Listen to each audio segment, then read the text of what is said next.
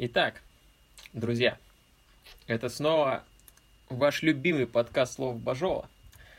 И, как говорит мой бессменный партнер в этом э, шоу, ведущий этого шоу, Александр Литвин. Саша, ты тут? Да. И да. я хоть и предпочитаю слово напарник, но, как сказал мой партнер, это Борис Тарутин. А, нет, давай ведущий. тогда, да, давай тогда лучше, пусть будет напарник, потому что я забыл, что тут у нас реально напарники есть, партнеры, там еще... Э, Плохие парни би... навсегда, Борисович. Плохие парни, бизнес-партнеры. Угу. Э, итак, друзья, мы изуч... изучаем вообще статистику, то, что нравится нашим э, подписчикам, слушателям, и, во-первых, хотелось бы сказать вам большое спасибо за то, что вы оказываете свое внимание нам, слушаете наши э, выпуски. Но хотелось бы попросить вас не просто их слушать, но и подписываться на, на наш подкаст. Это и CastBox, и Apple Podcast. И быть всегда на приеме, так скажем. Быть на связи, получать от нас э, свежие выпуски и не терять из виду. Я поддержу Борисовича, потому что, ребят, друзья, а, нам хотя бы так будет понятно, понятнее статистика, понятнее ваши интересы, и вы будете оперативнее получать а, новости о выходе наших подкастов. И не забывайте подписываться на подкаст Лофт Бажова, в том числе и в Инстаграме. Там вы будете оперативно следить за выпусками, когда они будут выходить. Да, все, все верно, все верно, напарник, так и надо. И хотелось бы отметить, э, чем обуславливается сегодняшняя наша тема. Недавно мы выпускали выпуск про приключения Де Ниро в СССР, а точнее в грузинской СССР. И это э, возымело успех определенный среди наших слушателей. Многие заинтересовались этой темой и вообще как-то открыли для себя по-новому э, и актера, и Советский Союз даже во многом, хотя что тут можно по-новому открыть. И когда мы эту тему изучали, мы для себя тоже э, многое открыли и обратили внимание, что реально очень много э, известных людей, иностранцев э, бывало в России, это было, ну, в Советском Союзе, и это были не только э, всем известные Москва и Санкт-Петербург, тогда еще Ленинград. И мы решили как-то взять шире. Регионы, и... регионы. Ну, мы да, по регион... пошли замкат, Борисович. Давай прямо да, говори. Мы, мы пошли замкат, и даже получается иногда за Уральские горы, где мы обитаем. Угу. И, и посмотреть вообще, где бывали эти заморские пришельцы на наших территориях. А главное, а, кто бывал. А главное, кто бывал, да. И, как а... выяснилось, вообще самые неожиданные персонажи в самых неожиданных местах. Все так, все так. Ну что ж, приступим. Мы на самом деле так и не решили, как называется наш подкаст, этот выпуск, вернее, подкаста, потому что вроде думали, что это должны быть иностранцы в СССР, но это как-то банально, тем более перекликается с итальянцами в приключении итальянцев в России. Да, это тоже да, как-то, да. как-то так себе. И мы даже... Вот, Саша, какие у тебя есть? Да, господи, придумаем уже после того, как запишем подкаст. А вы услышите сейчас, когда начнется перебивка. Так что, поехали.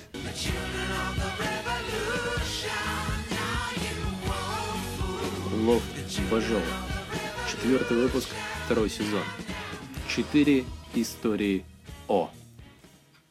Ну, вот вы, собственно, услышали перебивку, одну из э, тех перебивок, которые мы каждый раз вставляем. Она у нас получается новая. Да, потихоньку мы... все, все пытается подобраться к каким-то стандартам, но каждый раз, пока мы не выработали их. Но я думаю, это вопрос времени.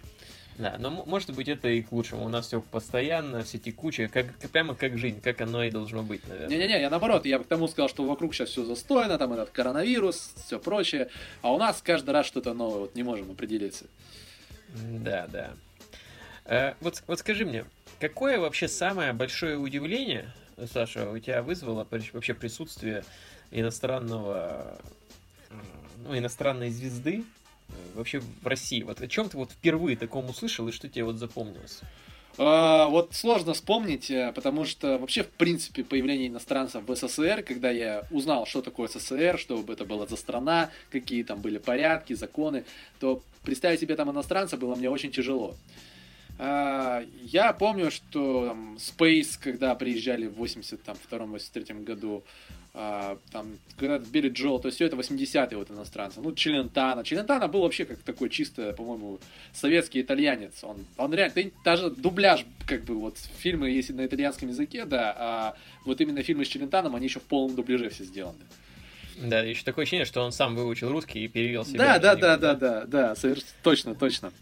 А, и, конечно, потом уже каждый раз, когда я узнавал, там, что Элтон Джон был в СССР, там Юрий Хип были в СССР, Скорпионс и так далее, э, в общем, как-то это перестало меня удивлять.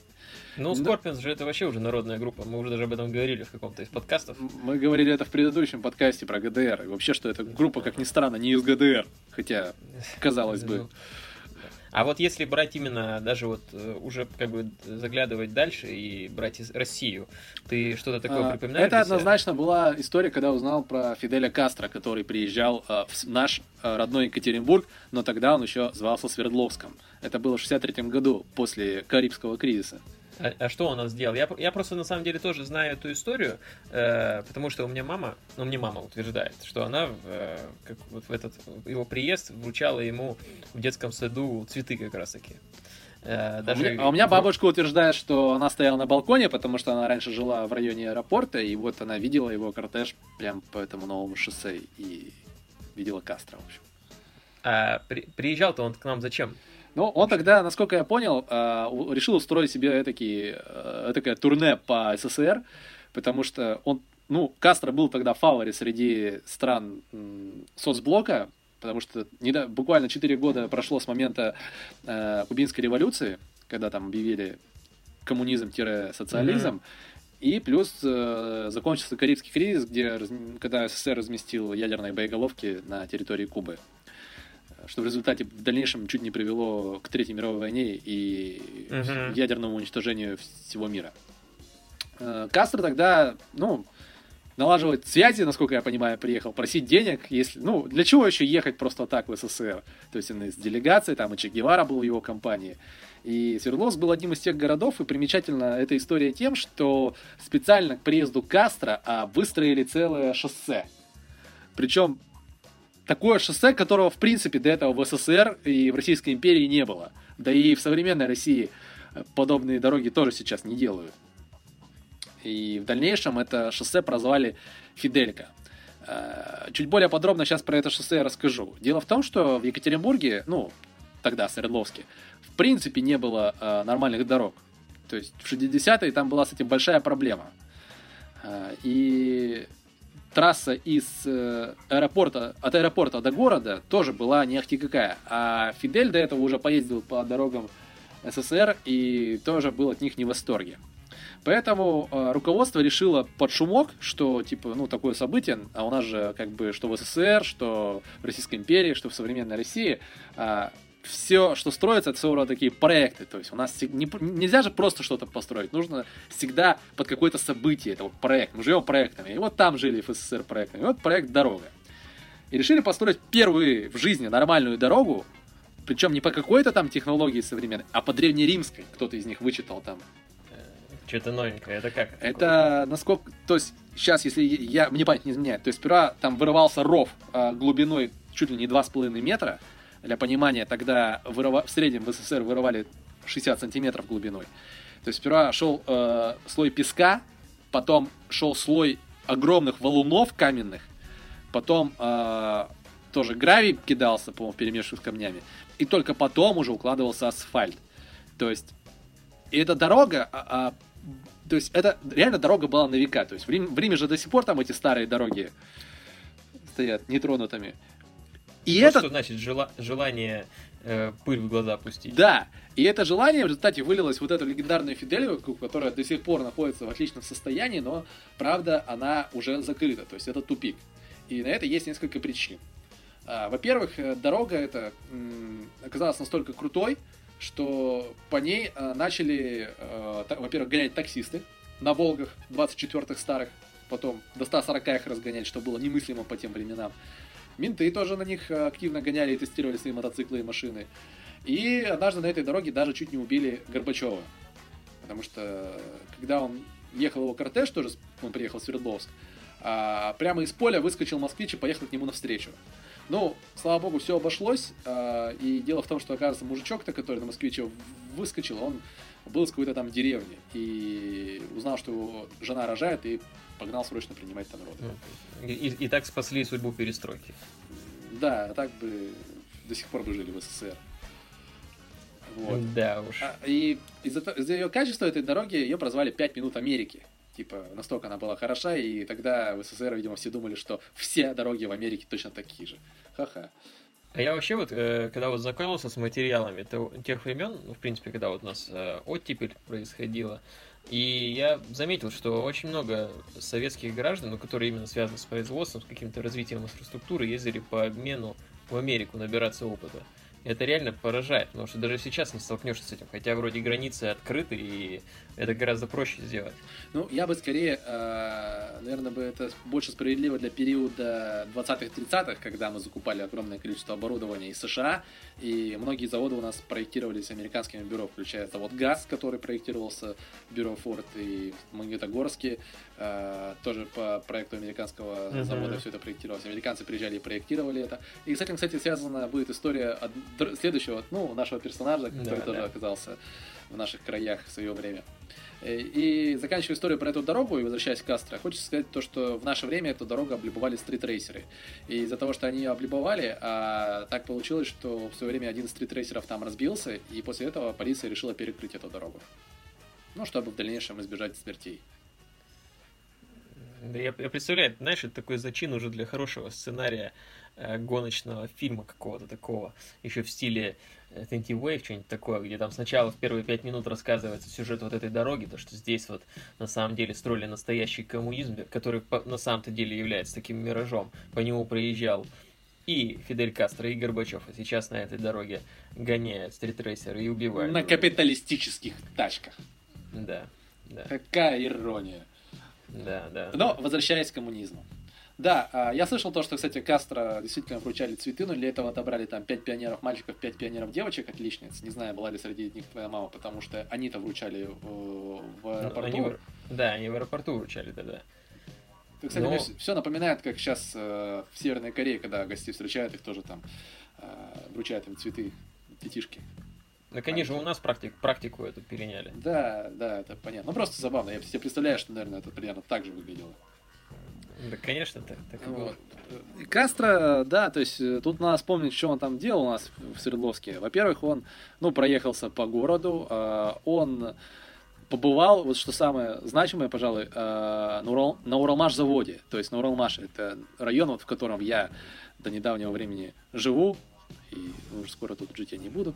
А, И для меня это более удивительно, потому что, ну, это вот здесь рядом. То есть площадь, которую я почти каждый день вижу, первой пятилетки, где находится непосредственно гигант Уралмаш завод, там выступал сам Кастро. И он даже говорил, что вот все вокруг ему, вот эти там работяги нашего, с нашего завода напоминали э, Гаванну с ее тоже площадью и с ее там революцией. На самом деле не так смешно, потому что и, у- местами у нас действительно можно подумать, что ты на Кубе, когда видишь старые здания, какие-то такие еще расцветки бежево-красной. А на Кубе есть очень много зданий в стиле советского брутализма. Особенно если мы посмотрим на посольство ныне Российской Федерации, раньше Советского Союза, оно выполнено в стиле, напоминает такого робота из квадратного, брутального. Так что вполне вероятно, что в его словах была и доля правды. Самое смешное, э, что приключилось тогда с Кастро, это он запнулся, как говорит легенда, о неровную плитку на Уралмашзаводе, и наши врачи предложили ему вколоть пару, пару, пару уколов обезболивающего, но Кастро отказался, сказал, вы лучше мне что-нибудь покрепче, крепкого дайте, там, типа Рома. Ну, ему дали армянского коньяка, он после двух стопок поднялся и пошел дальше, как ни в чем не бывало. То есть он до этого времени лежал, пока ему не принесли коньяк, он ждал, да, пока... Ну, слушай, учитывая специфику предприятий советских, я уверен, что там коньяк есть в каждом цеху.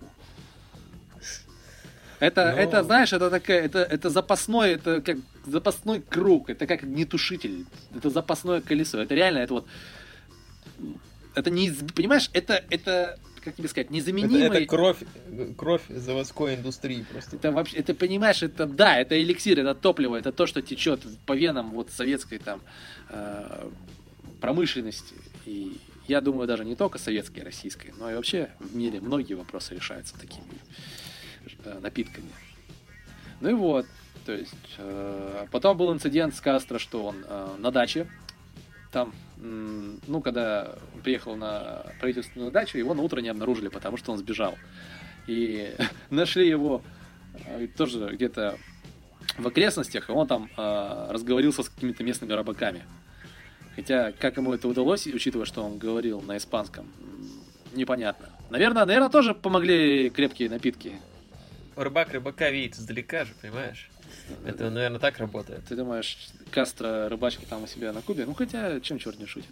Ну, конечно, он же там в подполье был, в лесах скрывался. Что ему еще делать надо? А, ну да, да, да, точно. Слушай, а а рыбак, наверное, какой-нибудь был партизан тоже бывший. А партизан, партизан это...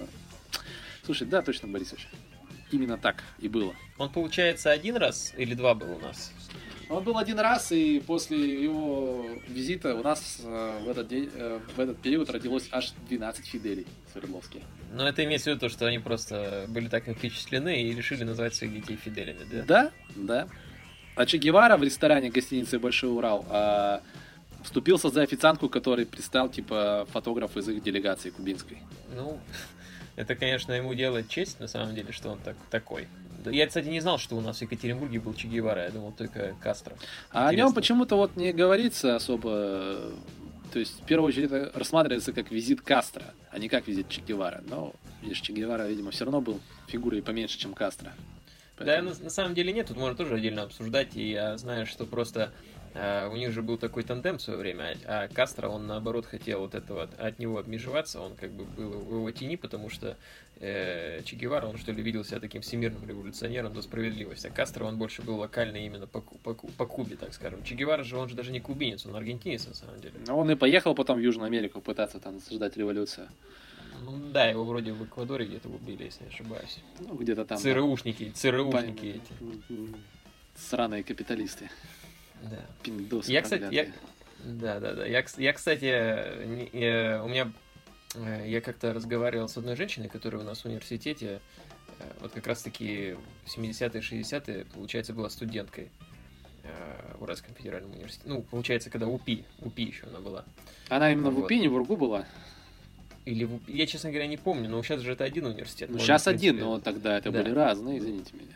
Да, ну, не знаю, можно, в принципе, сейчас это оставить за скобками, потому что это не, не играет роли. Э, Что она, когда там общалась э, с каким-то молодым человеком, а потом через какое-то время ей сказали, что он, оказывается, шпион американский. Так что э, не только можно было встретить Фиделя Кастро в закрытом городе Свердловске, но и агентов ЦРУ. Теория шести рукопожатий, да? Почему нет? Мне кажется, даже меньше рукопожатий потребуется. Меня на самом деле всегда вот удивляло, что такое американский шпион в СССР. Ну, это же, по идее, какой-то, видимо, завербованный все-таки, наверное, человек. Потому что, ну, серьезно, чтобы говорить по-русски э, иностранцу так, чтобы еще и не спалиться, это надо очень постараться. Да он может, может был студентом каким-нибудь по обмену. Такое же было. а, ну, то есть, как бы он и не скрывал, что он иностранец, но, типа, шпион. Хотя нет, подожди, ну, как бы, блин, это на самом деле очень сомнительно, потому что Свердловск же был в то время закрытым городом. И иностранцев там пускали очень так избирательно, то есть там из соцблока только, и то по, по делу. Ну, Я тут не знаю на самом деле. Тут надо смотреть уже. Но я тебе говорю, что так что тут как бы нужно уточнять действительно этот момент, кто Мгм. этот чувак был. Ну, Возможно, это какие-нибудь байки красивые. Все может быть, все может быть. Все может быть. Да, мы рассматриваем все точки зрения. А вот то, что Ричард Никсон был в Дегтярске, а это в нескольких километрах от Свердловска-Екатеринбурга, это вот не байка. Э, Я вот тоже хотел вот эту, вот ситу- эту, этот момент обсудить. Я, если не ошибаюсь, там как раз-таки несколько лет назад какой-то историк хотел э, взять и в Дегтярске на Доме культуры повесить табличку э, о том, что здесь вот был Ричард Никсон. И даже приглашали Путина. Не-не-не, Борисович, тут надо не табличку вешать. Ты что, в свете последних тенденций должно быть следующее. То есть, ну как, там, типа, Обама чмо, сейчас уже Байден чмо, а тут, типа, знаешь, надо тоже написать, так, здесь был Никсон. Ну, ну да, но хотя если вот так вот брать, он же был республиканец, Ну, э, и из всех э, республиканцев-то он чуть ли не выделяется с тем, что, как он был развернут к СССР. Он же реально нарабатывал вот эти вот связи с Советским Союзом. Он спорил с Хрущевым, и они хотели реально перенимать друг у друга опыт какой-то. И даже если мы вспомним разрядку Туру с Брежневым, тоже он же был. Да. А потом ему устроили импичмент. Тоже власти... это как-то стар- и странно. К, как и к власти пришли эти демократы, пиндосы проклятые. Все опять... Демократы все испортили на самом деле, да, понятно. В общем, mm. как, как всегда. Ну. Так что он делал у нас в Дегтярске? Футбол играл с местными пацанами. А, а как он там оказался?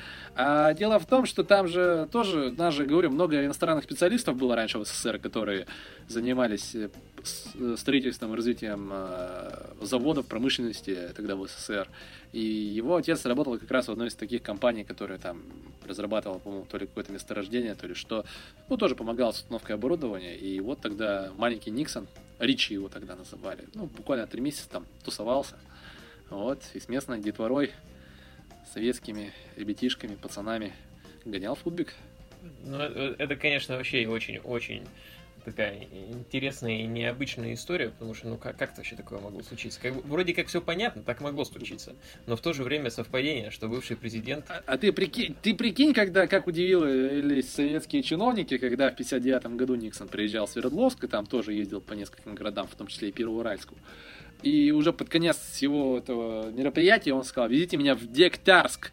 И так, представьте в лица чиновников, mm-hmm. которые такие, что, откуда, Дегтярск, откуда вице-президент Америки знает, что такое Дегтярск? Откуда? Вообще, и как это возможно? И даже они не поверили в это. Но, тем не менее, его привезли в Дегтярск, он даже несколько показал э, место знакомых, э, что вот это вот такая-то гора, тут вот он типа футбол играл, все дела. Так что вот, как оказалось, ничего он не выдумывает, ни, ни в чем он не ошибся, а наоборот, как бы все очень даже правдоподобно. А вот, вот тоже вопрос такой возникает, а почему вот, о, вот мы сейчас знаем, во-первых, американцы к нам сейчас крайне редко приезжают. Вообще сейчас вот, э, я вот, наверное, за эти 20 лет, э, ну, слышал о, вот том, что, о том, что вот приезжает там, допустим, Буш, э, Обама приезжал, да, я знаю, так Хиллари Клинтон к нам приезжала, но она не была президентом. Но... Э, вот. Трамп к нам не приезжал. Ну, как президент нет, но как просто лицо физическое Бизнес, приезжал. Да, как бизнесмен, да, он приезжал, приезжал. Но при этом они, никак, они во-первых, э, это были какие-то разовые приезды. И почему они никогда не ездили никуда вот именно в глубинку? Тут, ну, просто там, я не знаю, тупо посмотреть природу там какую-нибудь. А, я считаю, тут вопросы надо задавать нашему МИДу или кто у нас ответственен за это. И вариантов может быть несколько. У нас же... А, ну, а по факту, ты вообще помню, ты видел, чтобы сейчас... То есть раньше все равно это было немножко по-другому. Как-то приезжал, допустим, иностранный политик, и его вполне могли там и по улицам поводить, там, и куда-то сводить, там, показать ему, там, допустим, Клинтон вообще там пробежку делал по московской набережной. Э, там, Никсон еще ездил в эту, в Киево-Печорскую лавру, кстати говоря. Да и у нас, в принципе, тоже еще, когда Ельцин ездил, там, в теннис играл, и, ну, правда, его там нашли в кустах как-то раз. При загадочных обстоятельствах тоже потеряли.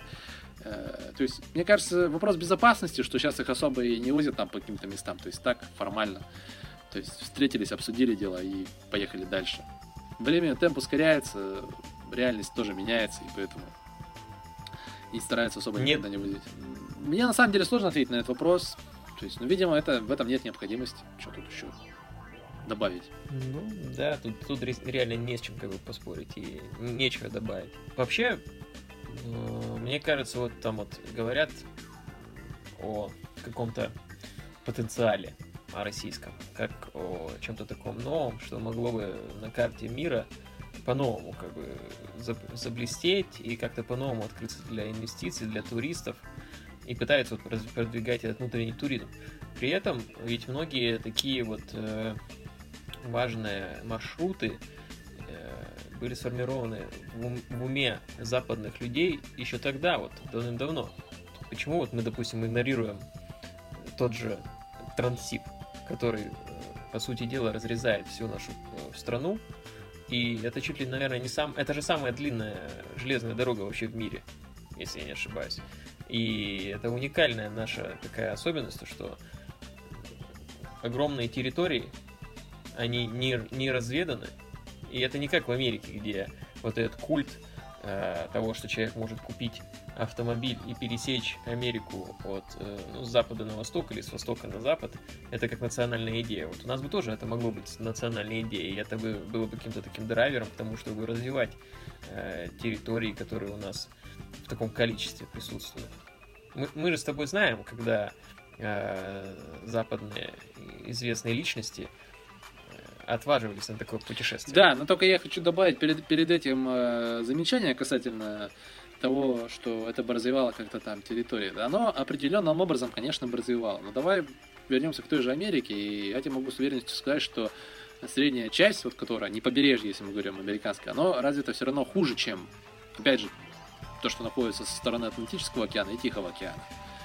А, и то есть тут как бы вопрос развития тоже. То есть сейчас, сейчас все опирается в рациональное все-таки мышление. Раньше еще была какая-то, ну, может быть, подспудно там идейная составляющая, там идеологическая даже составляющая. Но в целом тоже в Америке развитие дорог э, оказалось все равно как бы э, лучше из того, хотя бы из самого лобби автопроизводителей, которым, были, было, которым было интересно, чтобы в семье было всегда несколько машин, чтобы у каждого была машина, чтобы можно их было продавать, чинить, обслуживать да, и да, потом то... покупать новые. Следовательно, на машинах же где-то надо ездить, вот отсюда и дороги. У нас у нас другой бэкграунд. У нас бэкграунд того, что как бы типа, ну, все мы типа живем в одном обществе, и всех у нас должен быть доступный транспорт, но Тогда машины, видишь, как бы не была у каждого человека, поэтому у нас в первую очередь развивались железные дороги, а, нежели автомобильные. Это сейчас как бы автомобильные дороги стали как-то развиваться, и то все равно не такими темпами, как в США, наверное. Хотя тут, наверное, нужно изучать статистику, опять же. Но у нас все равно, мне кажется, нет такого прям культа. У нас его и нет культа проехать всю страну на автомобиле. Это скорее какая-то авантюра. Ну, вот. да, да. А, я, я а, там... а на поезде ехать, ну потому что люди как бы не особо, то есть, ну, русские, что, ну, прикинь, ну, не все хотят э, неделю сидеть в поезде ехать там от Владивостока до Москвы. Для них это кажется чем-то... А, во-первых, это долго, во-вторых, ну, в каком-то смысле это некомфортно, и даже вот я процитирую сейчас слова персонажа, которого, про которого мы расскажем, который совершил этот подвиг. Он сам признался, что как бы, ну, ты смотришь из окна, и ты понимаешь, сколько это необъятная Россия, потому что ты все время видишь там поле, поле, поле, поле, поле. То есть один пейзаж. Типа, он, и он, он, конечно, восхищался, типа, понимаешь, насколько огромная страна. А мы что, как бы, ну... Я это поле вот вижу тоже периодически, когда на даче езжу. Все мы его видим. Вот о чем и речь. О чем и речь. Ну, так оно. Ну, Тут что, не поспоришь. представишь нам следующего этого персонажа? Ты говоришь про нашего, э, ты говоришь про того самого англичанина, который постоянно предлагает потанцевать? А, да, да, да, совершенно верно. И который Но... про героев пел. И про героев пел, и который пел про э, ну, пытался осознать вообще, ну, пропустить через свое творчество проблематику Берлина, как и изолированного такого места, о котором мы говорили в нашем предыдущем подкасте. Всем обязательно, обязательно послушайте его, да. Германия там за стеной. Да, да, тоже весьма популярный у наших слушателей подкаст.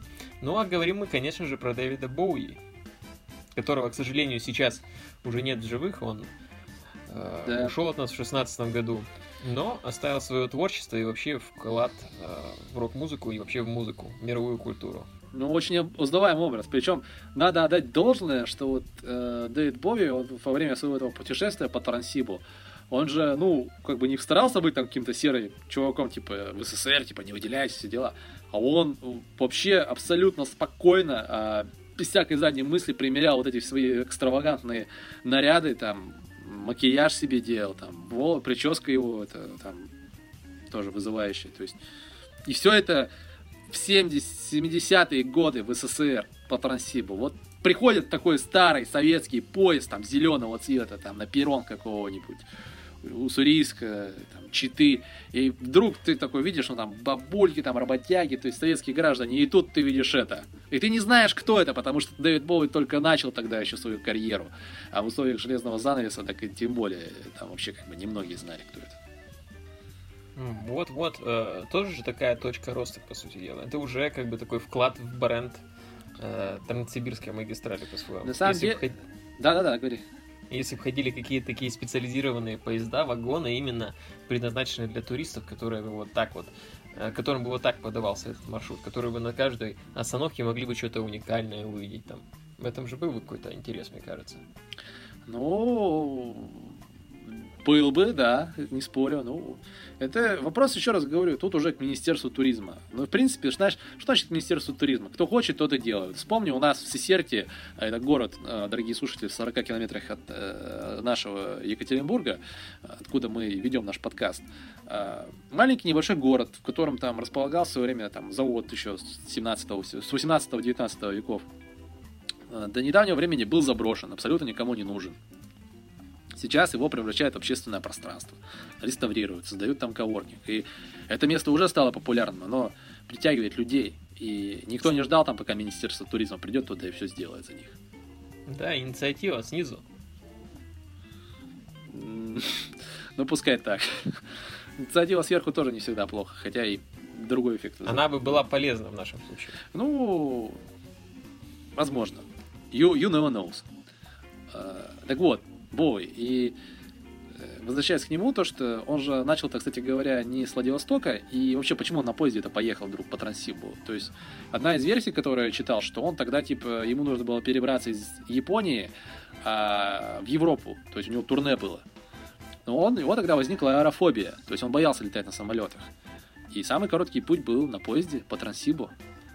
А, да, а учитывая, что как раз тогда вот была запущена та самая разрядка отношений между СССР и США, а, собственно говоря, в том числе Никсоном, про которого мы говорили в прошлый раз. О, смотри, заметьте, как, дорогие слушатели, как все взаимосвязано у нас, да? Это, это не случайно, это вот мы специально так с Борисовичем подобрали. А, то, соответственно, иностранцу, иностранному певцу никто и не думал даже отказывать визе, и поэтому ему выдали. Но стартовать ему пришлось не с Владивостока, а с Находки, потому что Владивосток, типа, был закрытым тоже городом из ну, военного значения. Так что пришлось старт... на пароме добираться от... с Японии до СССР в Находку. Из Находки вот он уже отправился в свой путь по Транссибу. Я даже помню эти фотографии, которые видел, и обязательно поищите. Это вот э, в нашем, ну, в таком стандартном купе РЖД, ну, там, еще с советских времен. А, сидит Боуи, там, член его там команды и пара репортеров. И пьют как бы там водку, всякие напитки за столом. То есть, ну, западные музыканты просто в советских реалиях, это вот как вот это, это контраст, это не Оксюмерон, а как бы даже это обозначить-то. Ну, прям вот какой-то два совершенно противоположных мира соприкасаются. Или как Боу в японском платье стоит и в макияже там посреди купе. Или как он спит под этим типичным а, старым советским одеялом еще с расцветкой там типа леса какого-нибудь или снежинок. Вот зато теперь у всех людей, которые вот управляют сейчас этими остановками, э, есть повод там какую-нибудь табличку повесить. Ну или, как, ну, или написать, здесь был Боуи просто на сам, внутри самого вагона или в туалете. Ну, тоже как вариант на самом деле. Да. Акция а, такая была бы. Да, и, кстати, примечательно в этой истории, что еще Боуи э, полюбил очень варенец, который продавали на, на станциях бабушки, и прямо он э, спускался специально за ним каждый раз на остановке и закупал и кайфовал от него. А, напомни, что это такое? Ну, это кисломолочный продукт, если память не изменяет, там как-то по-особому сделанный. Даже, по-моему, сладковатый. На самом деле, не перестаю поражаться вообще всем, всем этим метаморфозам, когда какие-то известные люди оказываются в наших реалиях. Это, ну, э, ну так-то вот даже, знаешь, не, не осмыслить умом. Вот так вот сейчас вспоминаю э, вот эти вот новости, когда в шестнадцатом году э, мы узнали, что в Екатеринбург приезжает Йен Маккеллен. Это всем известный вообще в мире актер, российским э, зрителям он известен как Гендальф из «Властелина колец», а к нам он приезжал в Екатеринбург просто, чтобы открыть фестиваль э, фильмов по шекспировским пьесам. Да не, вот... не, не поэтому он приезжал, на самом деле, он... Борисович. А, не вводи а... заблуждение наших слушателей. А почему он, он, а почему а, он приезжал, он это, у нас же башня Саурона в городе есть, ну, которую ГМК А-а-а. построили, и сеть вот эта с этими пиками э, высь, которая смотрит. Вот это же башня Саурона, это понятно, он ну, приехал как бы разобраться просто. Он, он, он э, решил про, э, ревизию провести, нет ли там э, этого глаза, да, наверху? Ну, там, не, он там, да, нет ли там глаза и нет ли там Фрода, случайно. Ну, да. Или, например, помнишь, Харди приезжал? Он, он, где Он в Якутию, по-моему, В приезжал. Якутию да. приезжал. Тоже совершенно неочевидный вариант. Почему-то же люди известные находят какие-то вот такие интересные места для себя в России. А, а русские не всегда находят. Слушай, ну давай начнем с того, что мы в этих реалиях живем. Мы, у нас уже глаз в чем-то замылен, и мы перестаем видеть какие-то вещи. Я думаю, что это справедливо на самом деле для любой страны, не только для России. А, про- Мы, ну, мы же тоже, допустим, то есть, э, ну вот люди там во Франции, ну они там ездят, может, в Париж, в Ниццу, там могут в Британию сгонять, там попить сидра э, у себя по Франции, да, там, или в Италии, там люди тоже там в Милан сгонять, там затариться, там, в Венецию, там, Флоренцию из Рима, еще куда там можно, в Неаполь, там, в Болонию. А у нас люди, ну, что, у нас тоже ездят по стране люди все равно, в Москву, в Питер, потому что это своего рода такие сакральные места. Э, Кто-то еще в Казань там в последнее время ездит, учитывая, как они там поработали над общественными пространствами и в целом как бы над историческими районами. Э, Вот. А Остальные, ну, как бы, и... то есть здесь мы плюс-минус одинаковые, просто вопрос, видишь, для иностранных граждан, как бы, возможно, мы, несмотря на то, что мы открытая страна, но, как бы, то есть формально и официально мы открыты, но, скорее всего, внутри психологически, как страна, мы все еще как-то, что ли, боимся полностью открыться и показать то, что вот мы, смотрите, что у нас есть, приезжайте к нам. Это Ну, все, я думаю, рано или поздно, конечно, будет как бы решено. Но ты не забывай, что все равно а, вот пример, что, ну, допустим, в Германии, там, ты можешь, условно говоря, из Франкфурта до швейцарского Берна там доехать за 4 часа на автобусе. Вот вопрос, а куда ты у нас доедешь за 4 часа на автобусе из Екатеринбурга? До Краснотуринска? Челябинска. Ну, Челябинск, да, там даже Ну, ну. Челя- Челя- ладно, нет, я вот, ну, Чел- Челябинск, да. Ну, слушай, Челябинск, кстати говоря, на самом деле тоже город, в котором можно найти, что поделать. Это все-таки своего рода такой индустриальный туризм. И также наличие интересной советской застройки там есть. Вполне. С экологией проблема, но тут что поделаешь. И поэтому Россия очень большая страна, и как бы иностранцы, когда приезжают в Москву, то есть там понятная инфраструктура для иностранцев, в Питере понятная инфраструктура для иностранцев. Чем дальше ты едешь, чем понятно, тем дороже даже тому же иностранцу ехать, и, соответственно, тем меньше там э, денег вложено в, в инфраструктуру специально для э, как бы гостей за границей. Это вот мое мнение такое. И плюс, мне кажется, не каждый город, то есть города российские только сейчас начинают понимать, что каждый из них в чем-то уникален. И здесь- Задумались об этом. так да, э, то есть, ну, по крайней мере, на примере э, Екатеринбурга, мне кажется, мы довольно-таки отчетливо это видим. То, как он стал переосмысливать свои какие-то пространства, историю, здания, кварталы и так далее.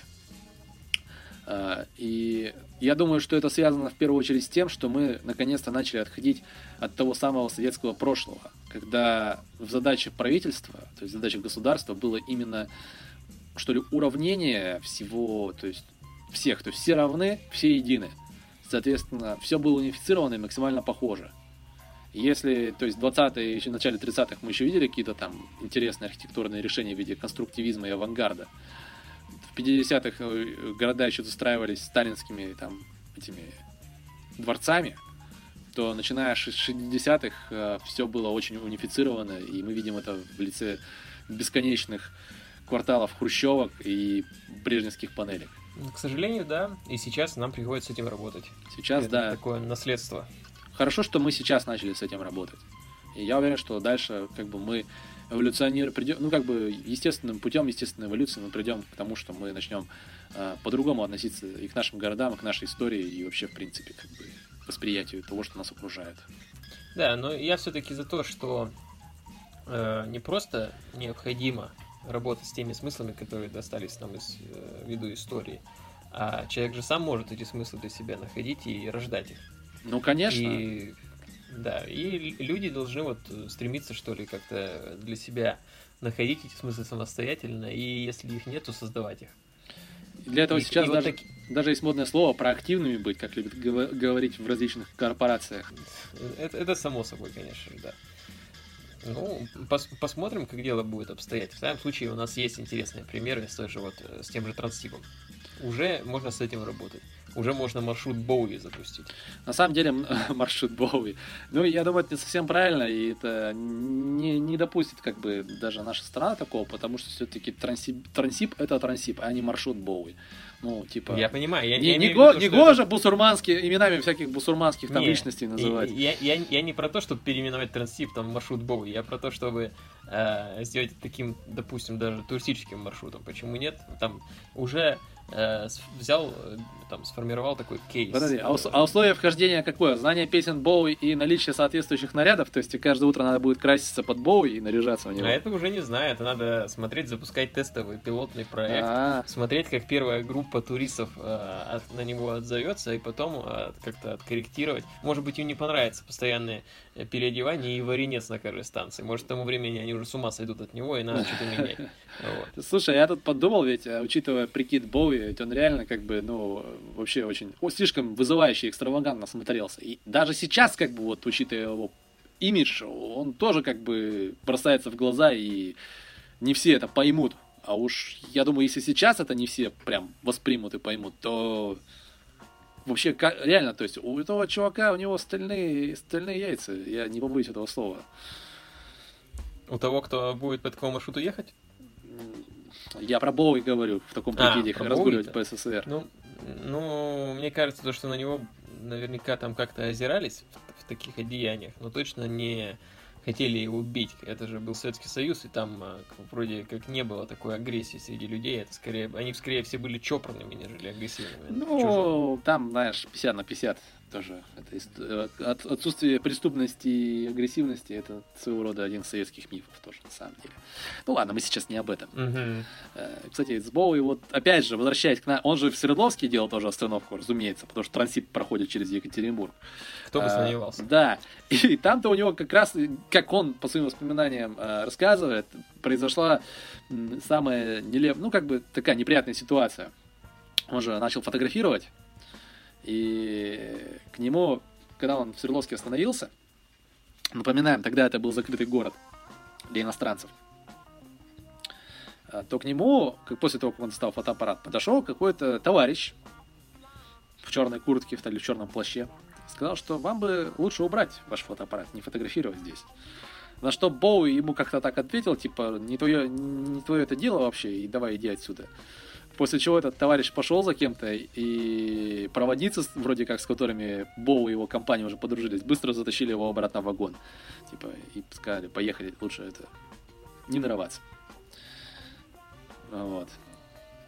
Мне кажется, за ним вообще следили КГБ. Есть, есть легенда, что проводницы, которым он со своей бандой там песни на акустике играл и пел, и проводницам это нравилось, хотя они ничего не понимали, вроде как и были теми самыми агентами КГБ.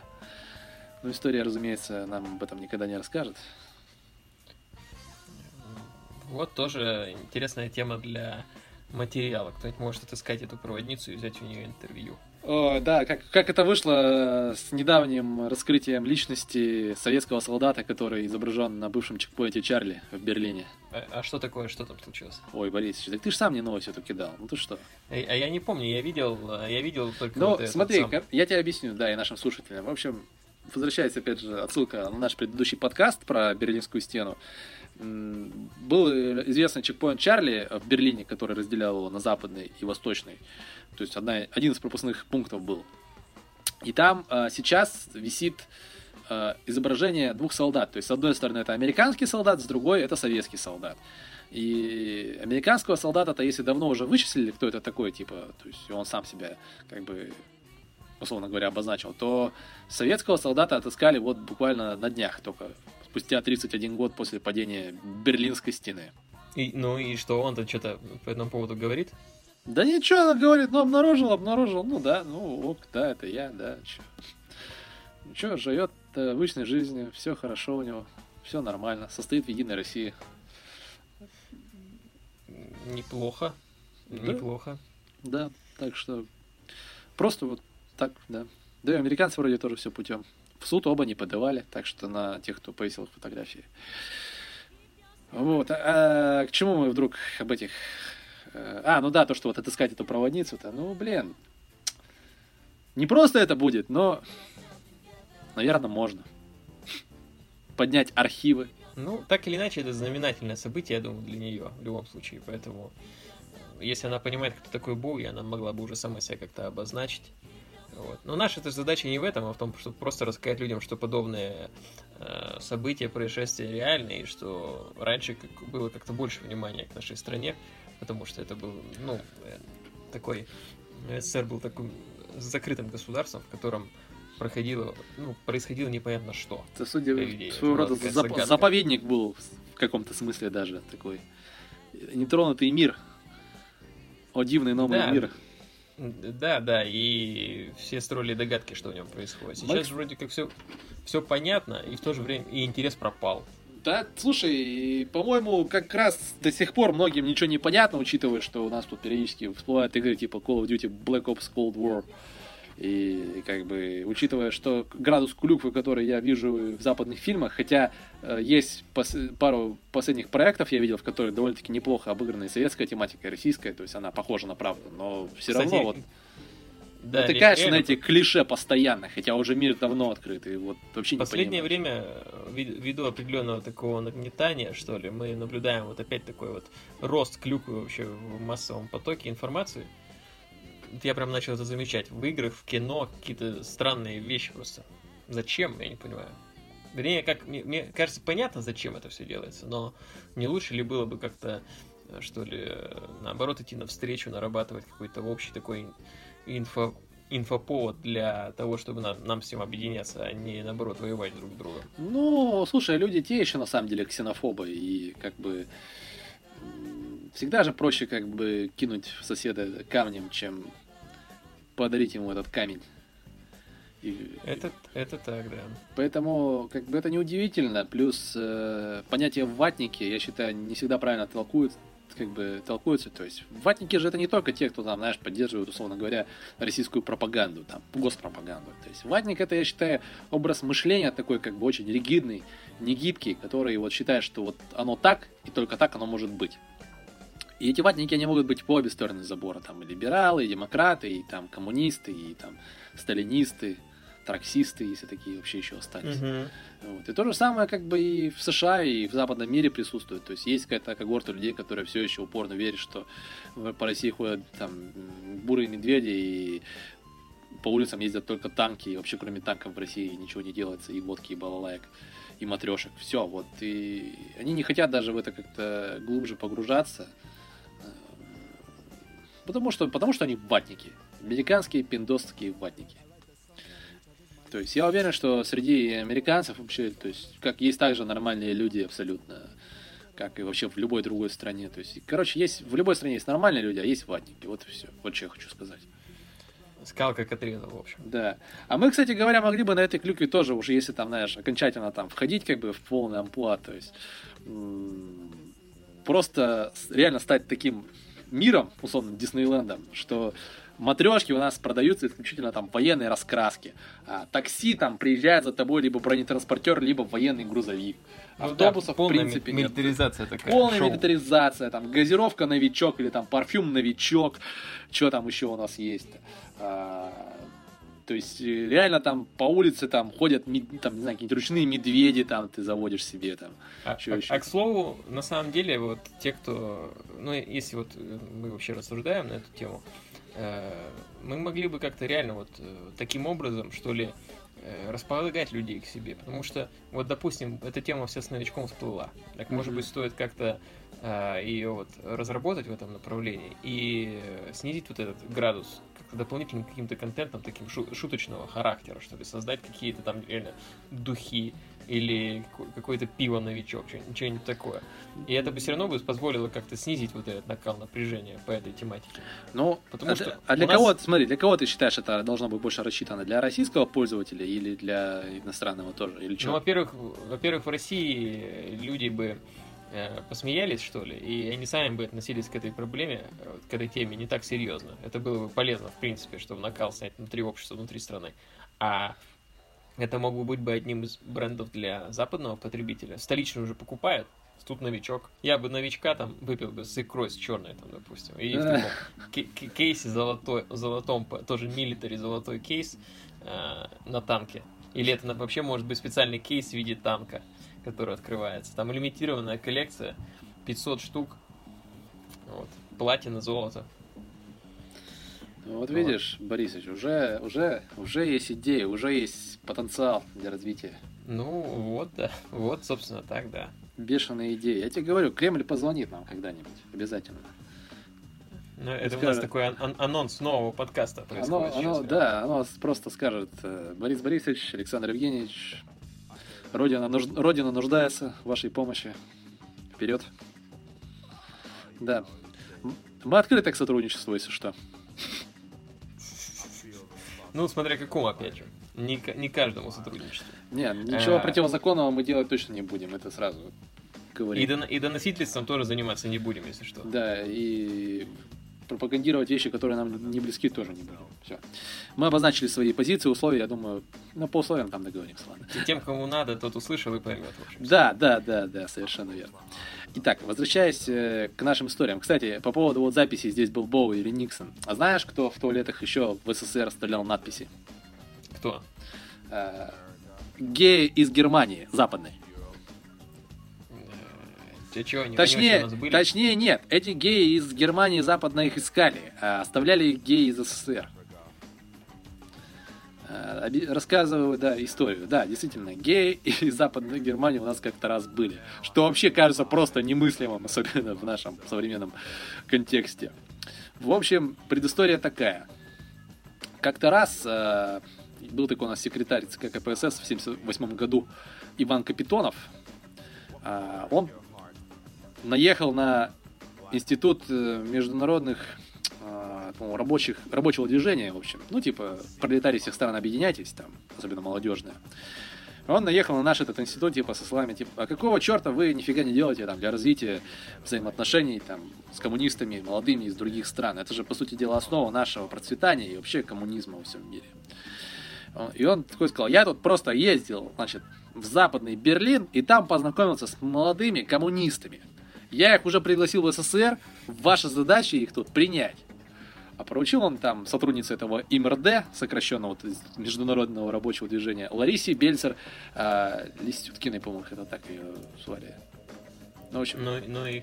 когда начала пробивать, типа, что это за такие коммунисты молодые, организация называлась HAW. В реестре коммунисти- коммунистических организаций она ее не нашла. Зато через своих э, знакомых западных немцев она узнала, что эта организация называется Homosexualia Action West Berlin. Наверное, ей, потом ей уже не понравилось, что произошло. Э, ну, ты сам посуди, что как так, так это вообще немыслимо тогда было, то есть это прокол. И тут очень много вопросов, на самом деле, к Капитонову, как он с ними там познакомился, тоже вопрос сейчас к этому персонажу, да?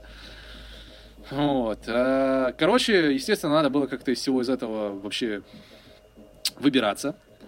И когда вот эта Лариса Бельцер э, Лисюткина спросила своего куратора, ну, естественно, скорее всего, сотрудника КГБ, что делать, надо, наверное, в ЦК сообщить, он сказал, ты чё, не думай даже, это, все, их там встретим, поводим по городу, посадим самолет, помашем ручкой, все, премию нам выпишут, я тебе выпишу премию. Ну, типа, ладно. Ну, в общем, приехали эти два чувака из Германии, естественно, модные. Ну и первые три дня их удавалось там водить им экскурсии там по городу, Москву показывать, все там, в рестораны. Они, естественно, задавали резонные вопросы. А что у вас там? Есть у вас какие-то клубы там, там дискотеки? Ну, на что им отвечали, да, дискотеки у нас есть, они типа все от центрального там, ну, типа ЦК их проводят. Он говорит, типа, а вот, ну, не ЦК, который, который вот типа для молодежи. Он говорит, так это для молодежи тоже, это все вот под ЦК, ЦК все у нас.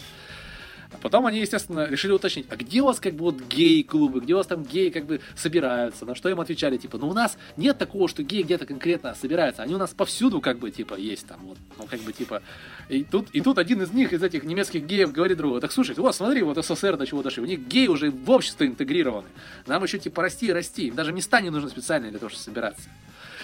Ну, как ты понимаешь, э, Да, они не знали о том, что в Советском Союзе есть статья про- о мужеложестве. Да, и то, что За 1300 мужеложство. человек к тому моменту уже посадили по ней, как бы они об этом не знали.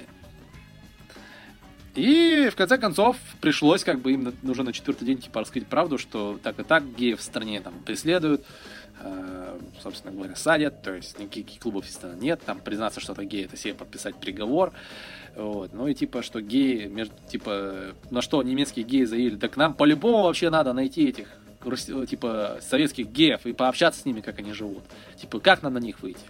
И вот она сказала то, что это Лариса Бельцер э, Лисуткина, что чтобы их найти, что геи обычно обмениваются телефонами э, в общественных туалетах. И чтобы вот попасть в один из этих общественных туалетов, она попросила своего мужа как бы сводить этих двух э, чуваков из Германии, и, а муж согласился, сказал, ну только если этот один из этих ге- чуваков мне отдаст э, свои джинсы, у того были модные какие-то там белые джинсы, вот, так что, знаешь, советская идеология, там, Ленин, Маркс, Энгельс, это, конечно, хорошо, но джинсы из Германии, это все-таки джинсы из Германии. Да уж. Ну, Короче, геи развалили СССР. Короче, э, такое очень необычная, очень необычная ситуация, о которой тоже можно было бы снять кино или какую-нибудь серию интересного сериала. Сто процентов это, да. да, это отличный как сюжет. Раз как раз интегрировать туда сюжет еще с Боуи, это все такой большой сериал, что происходило с западными людьми в СССР. Поэтому, друзья, пожалуйста, еще раз повторимся, вы не только слушайте наш подкаст, но и подписывайтесь на него. Потому что это позволит нам дальше расти, и, возможно, когда-то мы действительно сделаем свой сериал из всех вот этих краплений. Да, и, и либо э, вы можете э, услышать какие-то интересные идеи из нашего подкаста и сами снять сериал, или написать книгу, или еще что-нибудь сделать, что поможет вам прийти к успеху. Для нас, на самом деле, это уже будет, Борисович, большим как бы подарком и принятием того, что мы что-то делаем не зря и делаем этот мир э, тоже лучше, или хотя бы как-то где-то его стараемся просветить, те темные уголки, которые... Да, мы, э, мы конечно, тут э, не должны на себя перетягивать идеалы и говорить, что мы какие-то э, взялись людей просвещать. Это скорее наше желание просто поговорить о каких-то таких интересных, нетривиальных темах. Ну, во всяком случае, может, кому-то они и являются обыденными. Нам нет, и мы не так часто с ними встречаемся. В всяком случае, они кажутся нам интересными. Вот. И не нужно думать, что мы тут на себя многое берем, пытаясь просвещать народ. Просто это такой своеобразный клуб, для тех, кому интересно, кому не все равно и кто хочет создавать дополнительные смыслы.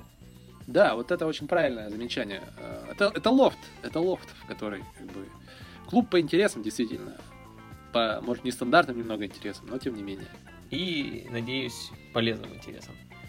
Ну что ж, будем заканчивать. Напоследок вспомню только одну историю еще, наверное, про то, как небезызвестные и наши с тобой любимые музыканты из группы Deep Purple или Deep Purple, как их многие в Советском ну, Союзе называли. Куда же без них-то? Они же в СССР, как бы, только Ян Гиллан приезжал к нам в 89 году тогда сольно mm-hmm. выступать, потому что он, это был момент, когда он был не Deep.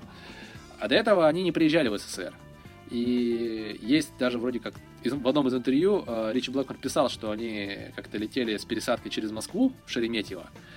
И их вывели из самолета, отвели в какой-то бар, и он говорит, что в этом, ну, на территории аэропорта.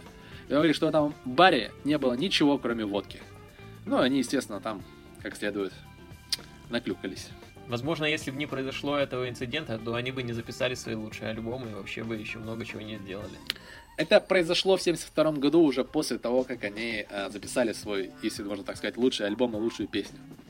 Но, правда, потом, скорее всего, да, еще появилось, конечно же, несколько отличных работ, и не только у Deep Purple, ну, в смысле, как бы, музыканты потом, которые вышли из Deep Purple, создали тоже много интересных проектов, да и концертник Made in Japan появился, кстати говоря, наверное, вот, они же в Москву, по-моему, они даже в Японию летели тогда, и как раз там они записали свой лучший концертник. Вот, вот, вот, вот, о, чем речь-то, о чем речь? Надо бы найти того самого бармена, который Ричи Блэкмуру и компании наливал, и тоже взять у него интервью, если он еще и вот в живых есть. Вот у нас планы какие уже. Да. Есть над чем работать. Да. Двух человек найти и взять у них интервью. Друзья, а, вот такой у нас получился необычный выпуск. Честно говоря, даже я бы назвал это очень здорово, что как бы подход такой немножечко другой получился. Для нас самих было интересно узнать вот эти все истории и ситуации. Еще интереснее было, ну, лично мне, я думаю, Борис Борисовичу тоже вот обсудить и порассуждать на эту тему. Поэтому в дальнейшем мы постараемся придерживаться похожего формата. Мы работаем И- над форматом, так скажу. У Да. нас это как, это как река, которая постоянно меняется. Где-то она становится глубже, где-то она становится шире. И вот, все изменчиво. Главное не, не поворачивать ее вспять, как это в СССР пытались сделать со всеми реками, и все будет хорошо. Мгм. Ну что ж, друзья, спасибо вам большое за то, что были с нами. Борисович, спасибо тебе за увлекательную беседу. Это всегда пожалуйста.